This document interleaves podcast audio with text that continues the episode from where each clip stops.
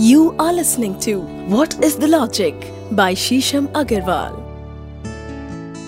दोस्तों, हम सभी को पता है कि भगवान शिव की अनुकंपा के लिए शिवलिंग पर बेलपत्र चढ़ाने का प्रावधान।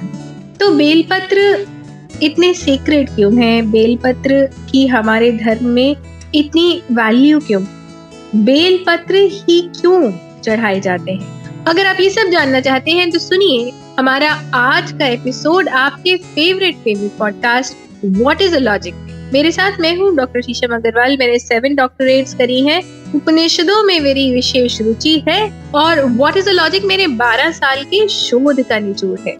बहुत सारी ऐसी चीज़ें जो हम अपने कस्टम धर्म रिलीजन ट्रेडिशन में करते आए हैं और हमें उनका किंतु परंतु और वाई नहीं पता। हम पैर क्यों छूते हैं? माथे पर तिलक क्यों लगाते हैं? सिंदूर क्यों लगाया जाता है? शादी में लाल रंग के वस्त्र ही क्यों इस्तेमाल होते हैं? और जब कोई मर जाता है तो हमें सफ़ेद रंग के वस्त्रों का ही प्रयोग क्यों करना चाहिए? और ऐसी अन्यत्र बहुत सारी बातें जो हम अपने जीवन शैली में प्रयोग करते थे या करते हैं और हमें उनका लॉजिक नहीं पता। वो सब हम डिस्कस करते हैं हमारे इस पॉडकास्ट में, जिसको आप लगातार इतनी सराहना दे रहे तो बिना विलंब के शुरू करते हैं हमारा आज का एपिसोड बिल्वा या बेलपत्र? इसकी मान्यता प्राचीन काल से है। कहा जाता है कि अगर भगवान शिव को खुश करना है तो भगवान शिव की अनुकंपा में बेलपत्र ज़रूर चढ़ाए। तो बेलपत्र ही क्यों?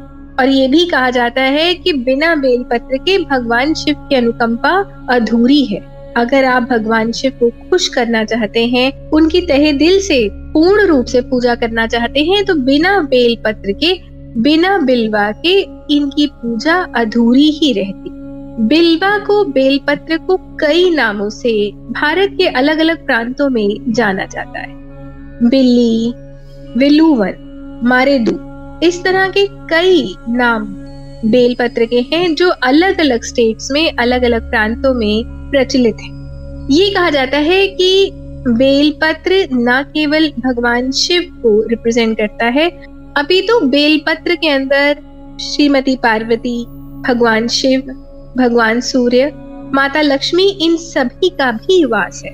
तो जब आप बेलपत्र से शिव जी का आवाहन करते हैं या शिव जी की पूजा करते हैं तो आप सभी देवी देवताओं का आवाहन करते हैं और आप अपने जीवन में लक्ष्मी जी का आवाहन करते हैं। अगर आपके जीवन में किसी प्रकार का वेल्थ का स्ट्रगल है पावर का स्ट्रगल है। अगर आपको ये लग रहा है कि आपके जीवन में इनकम इतनी अच्छे से नहीं आ रही, जितना आप एफर्ट कर रहे हैं, उतना आपको प्राप्त नहीं हो रहा, आपका इनफ्लो कमज़ोर है। तो लक्ष्मी जी को प्रसन्न करने के लिए भी शिव जी के ऊपर बेलपत्र चढ़ाया जाता है। बेलपत्र को अक्सर त्रिपत्र भी कहा जाता है। त्रिपत्र इसलिए कहा जाता है क्योंकि बेलपत्र तीन पत्तियों का एक समागम।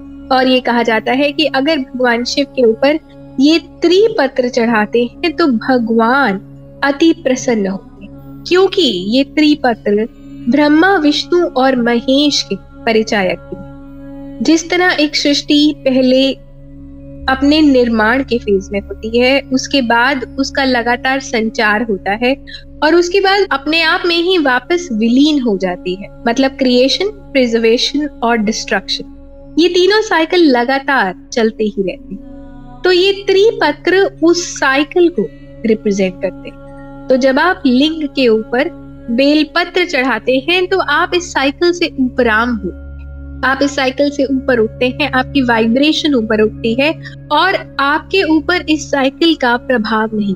कहने का तात्पर्य ये है कि अनंत बार ब्रह्मांड बनता है और ब्रह्मांड विलीन होता है। परंतु जब आप लगातार भगवान शिव पे बेलपत्र चढ़ाते रहते हैं तो ब्रह्मांड के बनने, लगातार निर्माण होने और लगातार विलीन होने की प्रक्रिया से आपकी आत्मा ऊपर उठने लग जाती है। आपकी आत्मा का उत्थान होता है, आप निर्माण की तरफ़ चल पड़ते ये भी माना जाता है कि शिवलिंग अपने आप में बहुत ही गर्म है। एक तरह से एक न्यूक्लियर रिएक्टर की तरह है। तो लगातार अगर शिवलिंग गर्म होते रहते हैं तो लिंग गर्म होता रहता है। जब आप बेलपत्र चढ़ाते हैं और उसके बाद शिवलिंग को पानी से स्नान कराते हैं तो शिवलिंग अपने आप में ठंडे होने लगते हैं क्योंकि बेलपत्र की जो तासीर है वो ठंडी।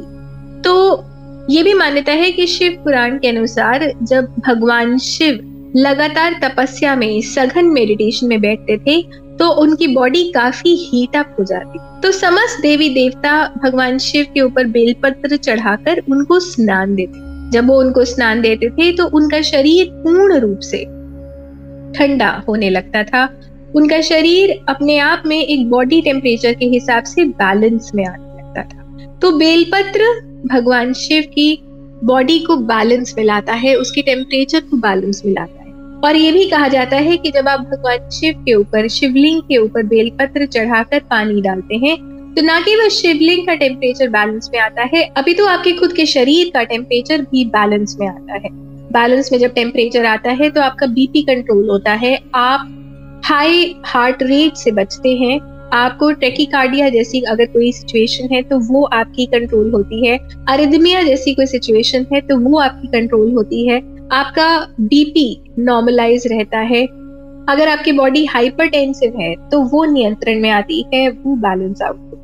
दोस्तों, बेलपत्र की बहुत सारी मेडिसिनल क्वालिटीज अगर आपको बॉडी में किसी प्रकार का पॉइजन फैल रहा है, या मान लीजिए कि फ़ूड पॉइजनिंग हो गई तो कहा जाता है कि बेलपत्र अपने आप में इतना जादुई है, इतना करिश्माई है कि इसके सेवन से आपके शरीर के अंदर कोई भी अगर पॉइजन फैल रहा है तो वो कंट्रोल में आता है। और क्योंकि बेलपत्र देवीय है डिवाइन है तो न केवल बेलपत्र की पत्तियाँ, अभी तो पूरा पेड़ ही करिश्माई।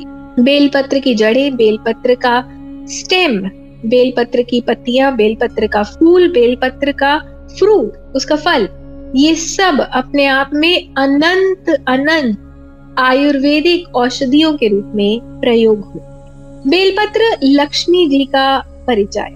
तो इसीलिए जब भी आप बेलपत्र का प्रयोग करते हैं, आप माँ लक्ष्मी का भी आवाहन करते हैं अगर आपके जीवन में धन्य धान्य से रिलेटेड कोई भी तकलीफ़ आ रही है, कोई भी प्रॉब्लम आ रही है तो जैसे ही आप बेलपत्र का प्रयोग करने लगते हैं, आपके जीवन में धन संपत्ति का वापस आगमन प्रारंभ हो जाता है।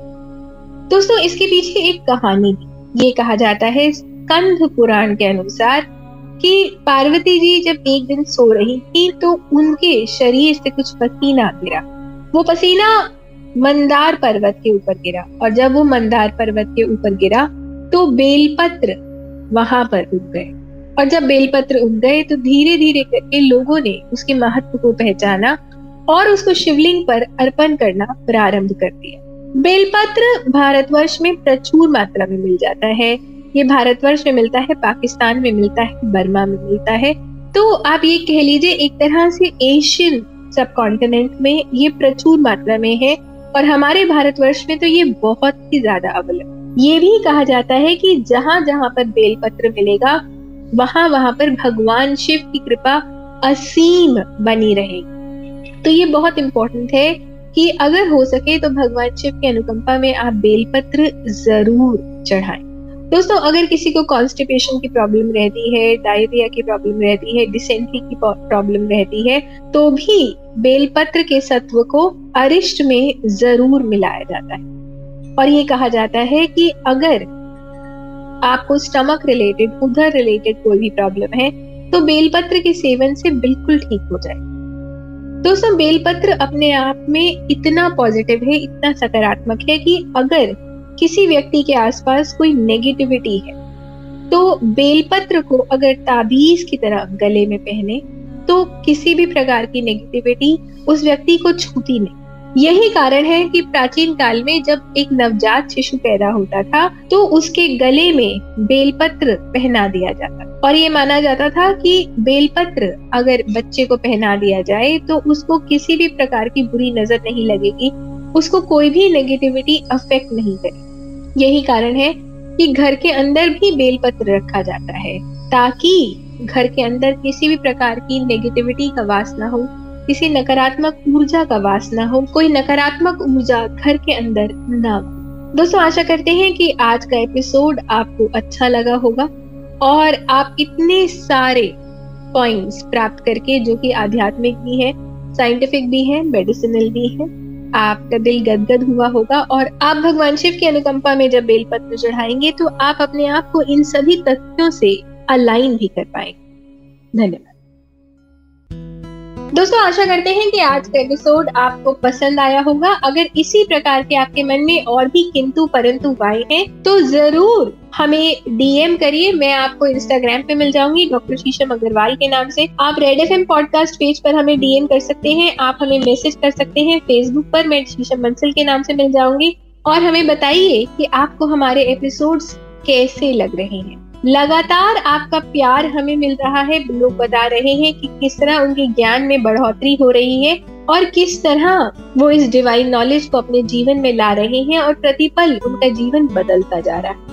हम लिंक्डइन पे भी आपको मिल जाएँगे। बहुत सारे लीडिंग ऑडियो प्लेटफॉर्म्स पर हमारे पॉडकास्ट हर हफ़्ते रिलीज़ होते हैं। कृपया इनको सुनिए लाइक करिए सब्सक्राइब करिए शेयर करिए।